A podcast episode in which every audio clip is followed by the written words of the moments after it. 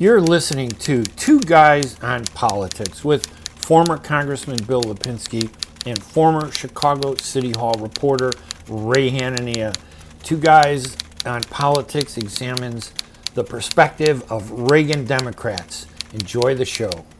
I'm Ray Hanania with Bill Lipinski, and we're two guys on politics. Bill, welcome this morning. It's always good to talk to you, Raymond. Yeah, we got we have two big topics on the plate. The first one is uh, the continuing saga of Afghanistan. Are you surprised by everything that's happened? Uh, well, I tell you, the thing that has surprised me the most, quite frankly, is the fact that originally I was very uh, much in favor of taking the troops out of uh, Afghanistan, bring them home. We've been there 20 years. Right. But I've flipped on that. Now that so much has happened uh, in the withdrawal, and we'll get to that, I'm sure, very soon. But we had 2,500 troops there for what, the last two years or so? Right. And uh, it kept the Afghan government going. It kept their uh, soldiers fighting it protected the men and women uh, and girls in uh, Afghanistan. We still have troops in Germany. We have troops in Korea. We have troops in Japan. I have been told that clandestinely we have troops in Taiwan. Uh, and I don't want to go into any other ones because I really don't know if it's true or not. But uh, if we could keep those troops in those countries, uh, why didn't we keep them in Afghanistan? Now, as I say, originally I thought we should pull them out, but no longer. Maybe we should have pulled them out if the Afghan government was going to be able to stand up and continue to govern and run that country. But from what I've been hearing more and more, uh, it was believed by a lot of people that the Taliban would take over as soon as we pulled out from our air support and then pulled all our troops out.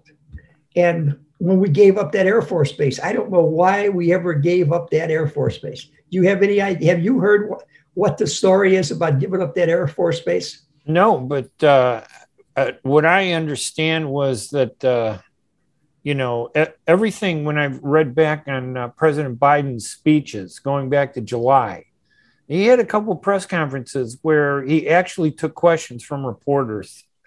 Um, and oh, I don't, I don't believe that. Yeah, no, but in July, I think it was July 8th, there's a whole text that I was reading through just today. And during the entire time of the press conference, he kept insisting there is no way that the Taliban is going to take over. I've been assured by my military advisors. Our men, we have spent billions. We trained the Afghan government. They're ready to take over you know, it's up to the Afghan people to decide their own fate. And uh, that he said, there's no need for us to keep any soldiers there. They got it. There's no chance the Taliban, I mean, literally, I think he said the phrase, no chance that the Taliban would take over. Well, I, what's interesting is that this, other, you know, the the aspect that why didn't the media, if this had been Donald Trump, you take Biden out, put Trump in, keep everything exactly the same. The only difference would be the way the media is reporting on this. All those quotes from July 8th would have come back to haunt him, but not this time. Well, the media has been with Joe Biden ever since he won the Democratic nomination. Uh, throughout the entire campaign, uh, he has had them with them ever since he was sworn into office, and he has them with him at the present time. Yeah. Yes, if it was Trump, they would be you know, talking about why did we ever pull those troops out? How could we ex- expose these women and girls to the Taliban? You know how ruthless they are, how they make women into third, fourth class citizens. Uh, be talking about the exit. I mean, that uh, it's bad enough that we wound up pulling the troops out. They, they would have that the Taliban took over, but the way we had to take people out of that country under such duress because Biden wouldn't push the deadline back a few days, and he certainly could have done so. We had 2,500 troops there. Everybody saw how chaotic it was at that civilian airport. He could have pushed it back you know, three, four days. You could have pushed it back a week. As it turns out, we left early and we left at least 200 American citizens there. And Lord only knows how many people from the Afghan side who had helped us while we were there. I think that's criminal that we left 200 Americans there. The, the media would have thrown in Biden's face his quotes several times that we would we will never leave anybody back there. We will defend the people that support the Afghans who supported us. We he said he made a big point of saying that he gave 25,000 waivers, I think, or 250,000 waivers uh, so they could come to the US. He said half of them haven't come because they're pretty confident about the way the country is going to go. But he said, we're not going to leave anybody there. All that would have been thrown in the face of a President Trump who said any of that. But in this case, nothing. It's almost as if uh, we don't need, no matter what he said, ah, they took over. What are you going to do? We never were at war. Now you're hearing, to me, this is shocking. We're never at war with the Taliban. We were always at war with Al Qaeda. I'm going, what? I don't know. It's just, uh, it's, I'm just, uh, I'm shocked by all this, to be honest with you. It's such an embarrassment. Well, I'm shocked by it too, but we shouldn't be shocked. Uh, the news media has been with Biden, as I say, from the time he got the nomination yeah. all the way through the election up until today. They're still covering for him. Yeah. Excuse me.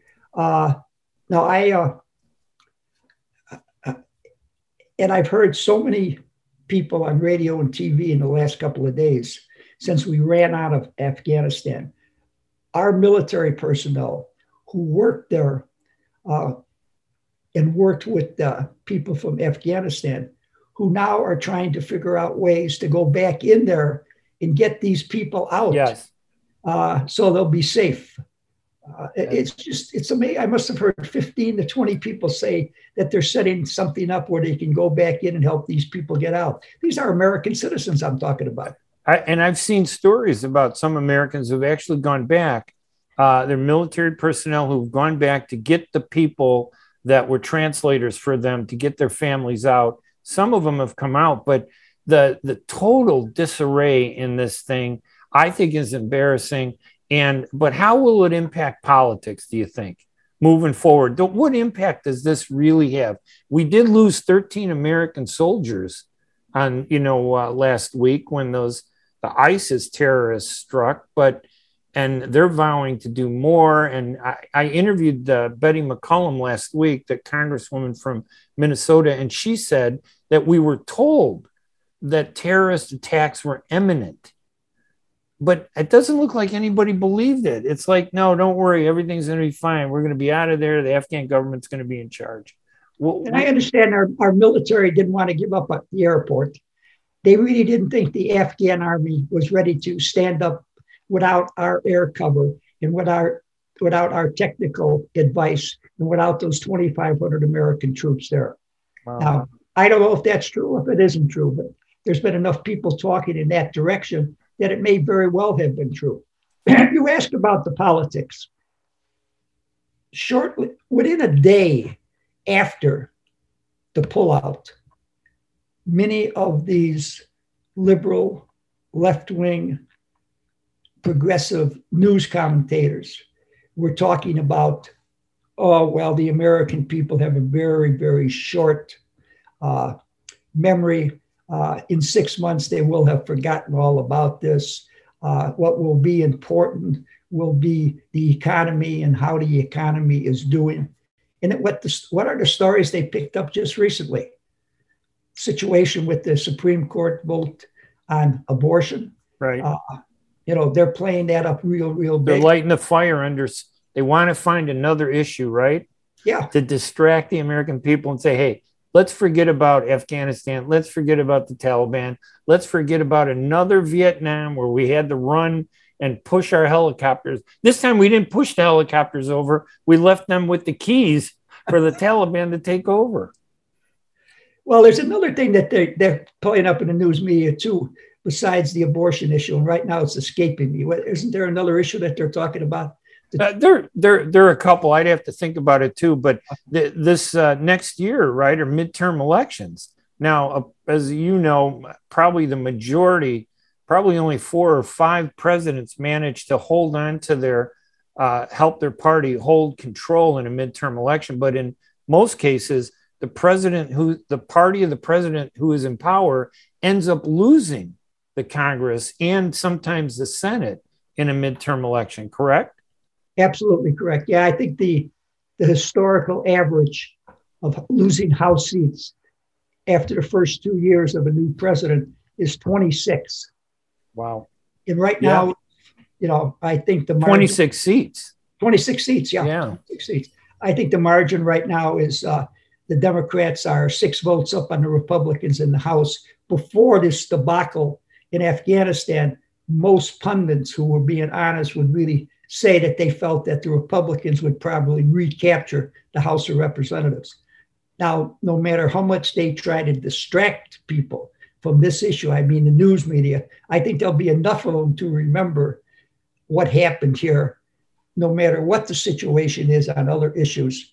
Uh, I believe that there will be a Republican takeover of the House of Representatives. And I certainly hope so, because I hope that uh, they don't move this $3.5 billion bill that they have at the present time. I hope someone can slow it down so we can get a divided government. If we get the divided government, which is the best government for the American people, you know, we won't pass that $3.5 trillion and we'll actually be able to say our US dollar is still worth something. Yeah, and you're not you're not taking sides, Republican or Democratic. You're saying we need a balance of voices so we do the right thing.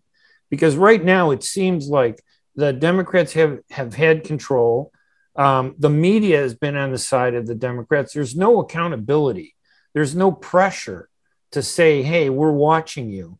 They can almost do whatever they want. And with the coronavirus and all the money we're giving away, it's almost like we're fueling people to stay home. Nobody wants to work. There are businesses that I, have seen where they, they want to hire two, 300 people. They can't get 20 people to apply for the jobs. No. I, there's something wrong here. Yeah, we're giving away too much money. That's what's wrong. Uh, I mean, those of us who pay taxes, uh, are, I, I wish it would be stated instead of when they talk about, you know, this is a government program. They should say this is a taxpayers program. Yeah. We, the taxpayers, are paying for it. Yeah. Uh, the, the, government doesn't create any money. They just take the money from people who pay taxes to productive members of society and turn it over to other projects that, frankly, for the most part, uh, it doesn't benefit those people who are productive. Now, I have no trouble with taking care of people who are down on their luck right. temporarily or permanently if they've made a good faith effort, you know, to try to get themselves back to be productive members of society. Uh, but I do have a problem with people who could go back to work, but say, "Oh, I'm making, you know, four fifths of what, what, I used to make staying at home. There's no reason to go back to work." Uh, right. Uh, and we talk about, yeah, I wanted understood that I served in the House when the Democrats controlled everything, and I served there when the Republicans controlled everything. I'm talking about the House, the Senate, the presidency. I was opposed to both of those because what you get at that time is the most radical elements in the party that's in power start dictating to the more moderate elements of their party uh, and saying, if we don't get what we want, if you don't pass our programs, we're just going to dump you. And the opposite party will then have so much more power in the House of Representatives and in the Senate. Yeah. So I'm against and, united and, government and I don't want to I don't want to add another topic to our, we can save this for some other time, but this whole idea that uh, let's get rid of the filibuster so that the party, and you know, that nobody can keep us from doing something. I, I just don't get it. Just to make the moment, or even today where they're saying, let's add more people, let's add more members to the Supreme Court to Frank achieve Roosevelt balance. Once upon a time and it didn't work right didn't work no didn't work at all well listen let's uh let's do a final uh comment about this afghan thing and i think that uh, uh, from my side for the midterm elections it's going to depend on what happens in afghanistan and also the act of terrorism. We saw the terrorists kill 13 of our people and I don't know how many hundreds of Afghan uh, civilians. 70 Afghan civilians. God, it's yeah, it's terrible. So, and they've said they're going to do more, and their enemy isn't just the Afghans; their enemy is us. They're going to target us. So next year, I, I the I, I think the Republicans are going to take over, but how much they take over, I think, is going to be pushed by how badly Afghanistan uh, continues to deteriorate. I agree with you, and if if the Republicans can at least get the House of Representatives, that will checkmate a lot of what the progressive elements of the Democratic Party wants to do. Uh, and I would feel the same way if the Republicans control everything now. I would like to have the Democrats right. grab the House or grab the Senate so we have divided government. Divided government is the best government for the people. Yeah. All right. Now we had one other topic. You wrote you you write a column right from the middle, which uh, every uh, about every week or so um, which offers a Reagan Democrat perspective uh, under your byline, which is phenomenal, by the way. Um, and I, uh, this last one I thought was just, I'd never heard the story before. I don't know if anybody's heard it, but I, uh, when I posted it at suburbanchicagoland.com, I put the title Contra Reagan and the Orange Line. And when you see all of that together, you wonder, how does that even connect? But it is connected, isn't it? Yes, it is all connected. We go back to the oh, early 1980s. Uh, there was a lot of communist activity in Central and South America at that particular time. In Nicaragua, the communists actually went by the name of the Sandinistas. Right. Okay. Uh, they were attempting to bring communism to Nicaragua, all of Central America. And there are other groups operating in South America attempting to do the same thing. Well, there was a group in Nicaragua who were opposed to the Sandinistas. Uh, they were called the Contras. They were lobbying President Reagan for military aid to help them defeat the Sandinistas, the communists in Nicaragua. Uh, I have been an anti communist for many, many years. I've read about the Russian Revolution. I know a great deal about China and Mao and Chiang. I followed that all very closely. I've actually read Karl Marx's Communist Manifesto. I know how bad communism is. We all should know it if we just reflect a little bit about what was in the Soviet Union. So I was an anti-communist, and I felt I was an intelligent, informed anti-communist. Reagan wanted to vote, Reagan wanted money for the Contras. Uh, I decided that I would support his request. And just and to remind everybody, he's a Republican. The Republicans were pushing to support the Contras. The Democrats generally were opposed to giving the, mon- the money. The Sandinistas, you're absolutely right, were communists. I think the guy was Ortega was the leader. Right. I, I remember those Andrew headlines. Ortega. And you know that whole theory of Vietnam was still fresh in everybody's mind. The domino theories. Now the dominoes were spread out all over Central America, and the last thing we wanted was communist takeover. So Reagan's pushing for let's support the Contras. There's a vote. Is that what happened? There's gonna, there's going to be a vote. Yes, in, the House of Representatives. Now Tip O'Neill, the Speaker of the House, really a very nice guy, a guy I like very very much. His uh, position was he was anti the Contras. Uh, he said the Sandinistas were simply a left wing political party. Now, he was influenced greatly by his sister, who was a Maryknoll nun in Central America at that particular time. As I say, the communists were active down there. Wow. And unfortunately, the Catholic Church in Central and South America believed in this liberation theology, they were siding many times with the communist side in these battles in Central and South America. And not because they were communists, but because they felt that this change was going to bring change for the people Correct. away from the dictatorships that you know the banana republics that ran those things so it wasn't support for communism right it No, was no. support for this is the people maybe evolving into independence Right. They were just, they happened to be on the same side, although they didn't believe totally in the same philosophy. right So uh, comes time for the vote, and I put up my yes vote. Uh, and Tip O'Neill comes running over to me, and uh, he says to me, "What are you doing?" I says, uh, "I'm voting against communism, Mr. Speaker." What would Mayor Daley say about that? Uh, he, he was talking about the real Mayor Daley, Richard J. Richard J. Daley. And I says, Well, Mr. Speaker, the mayor has always said, support the president. So I says, besides being an anti-communist, I want to support my president, and I'm following the advice of the great mayor of Chicago. Tip's face became very, very red. wow He started waving his arms up and down, turned around and stormed out walked away from me. Okay. So it passes. It passes by maybe, oh, I think three, four, five votes, something like that. so you weren't the deciding vote but you added to the the vote that mm-hmm. gave Reagan what he wanted. That Right. had, and he didn't have the vote without some Democrats, correct? Correct. Yeah. Mhm. He couldn't do it without a Yeah. few. There were some uh, Democrats from the South who also voted for it. They were called the Boll Weevils at the time. But I was the only guy north of the Mason Dixon line that voted for it.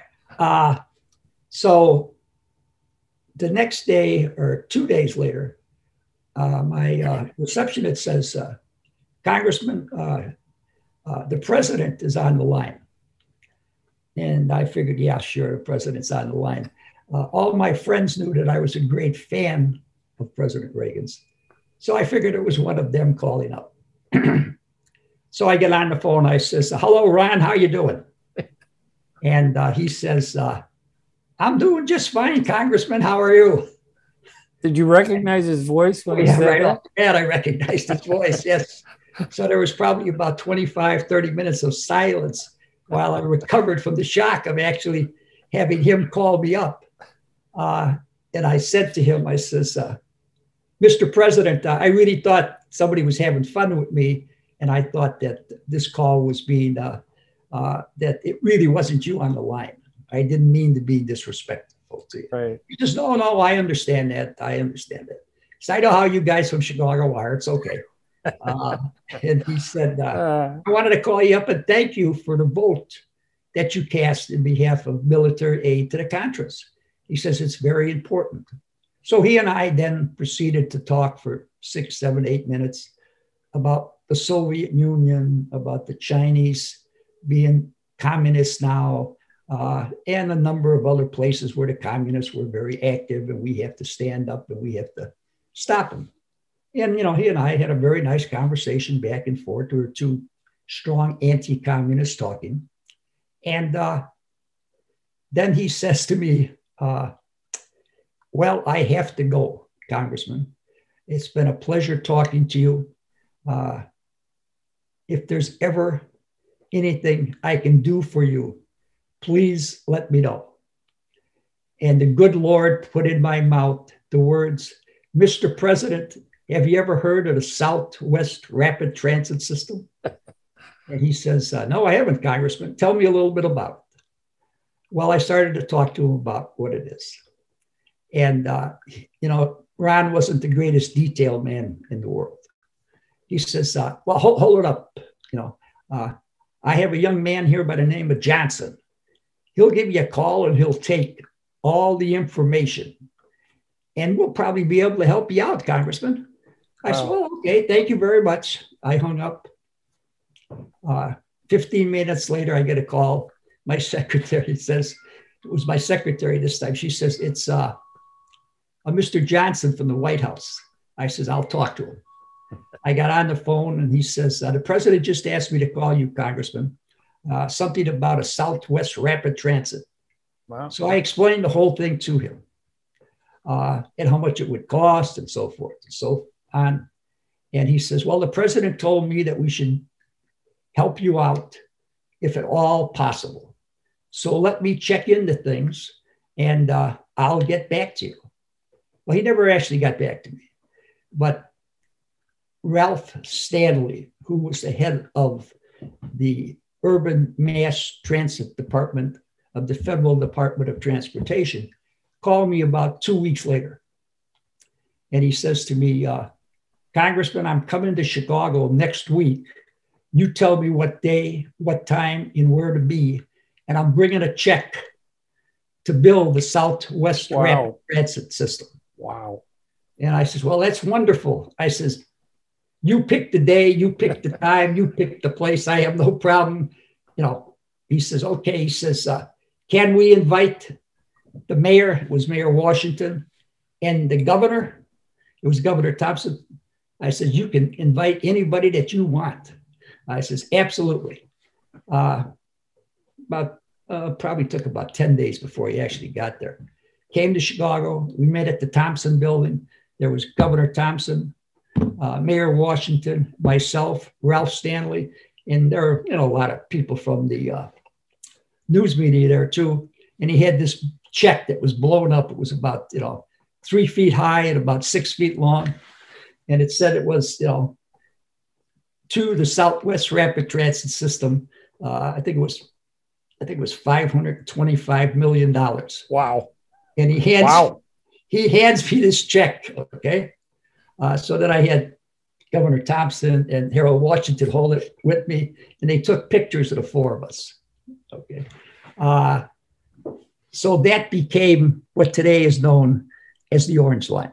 And, and just to remind people in Chicago, and the people on the Southwest side obviously remember the day when we didn't have a transit line that would go from the loop to Midway Airport, but there was nothing at that time. Correct. Like a bus that you could get on a bus at Midway and the bus would take you to the loop. I, I took that many times to City Hall. Yeah, it was the only area of the city that was not uh, served by a rapid transit system or the, you know, the L system. And, and you'd been trying to get that for many years. That was probably the principal reason I went to Congress uh, was to get that because uh, I had tried everything on the local level uh, and uh, I could only get so far. So I finally decided that uh, if it was going to be done, I was going to have to go to Washington and get the money myself. But you should have thrown in when you're talking to Reagan that you wanted the crosstown expressway and the rapid transit line. You could, you could have gone for broke. Uh, no, that's that's, a whole nother story. You're a newsman, and I'm a practical. I'm a statesman and I know what I can get done and what I couldn't get done. That's so funny. I, I cut it at just the uh, orange lead. So that but, so, but that story over the course of the years has been twisted by the news media. Yeah. No matter how many times I tried to straighten it out, it's been written, and you could go ahead and look it up, that I cut a deal with Reagan before the vote. And that was totally and completely untrue. Uh, there's a few people who know enough of the story right. that realizes it's untrue. But it wouldn't have happened if he didn't call me up to thank me and if God didn't put those words in my mouth. And it was named the Orange Line. Well, Daley finally wound up naming it the Orange Line. Yes, he did. What did you want to name it? I really never gave any thought or consideration to it. Quite frankly, maybe the Reagan, the Ronald Reagan line.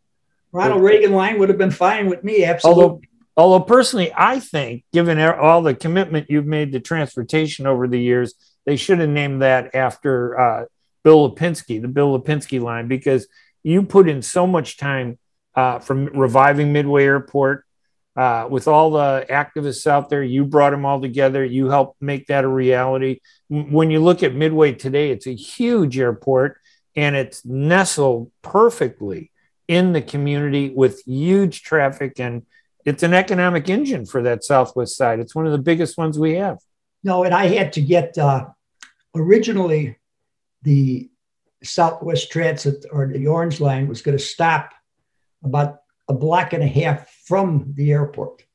Uh, I took uh, Harold Washington out there on a Saturday morning once, along with Speaker Madigan, and I pointed out to both of them that that would be a terrible mistake that the orange line should be brought right up to uh, the airport so that people could get off of the orange line, get on an escalator, and get right into the airport. Now, that also necessitated, though, uh, moving the terminal from Midway Airport Right. to the west side, uh, excuse me, to the east The side east side, right? Cic- Cicero Avenue, uh, thereby giving more room on the air side for more flights, which was good, but also making it easier for people to get off and on of the Orange Line. And Harold Washington uh, agreed with me, and he changed the plans at the end there to facilitate that. There should at least be a sign there that says, "Thank you, Ronald Reagan," and "Thank you to the Contras." The fight against communism prevails.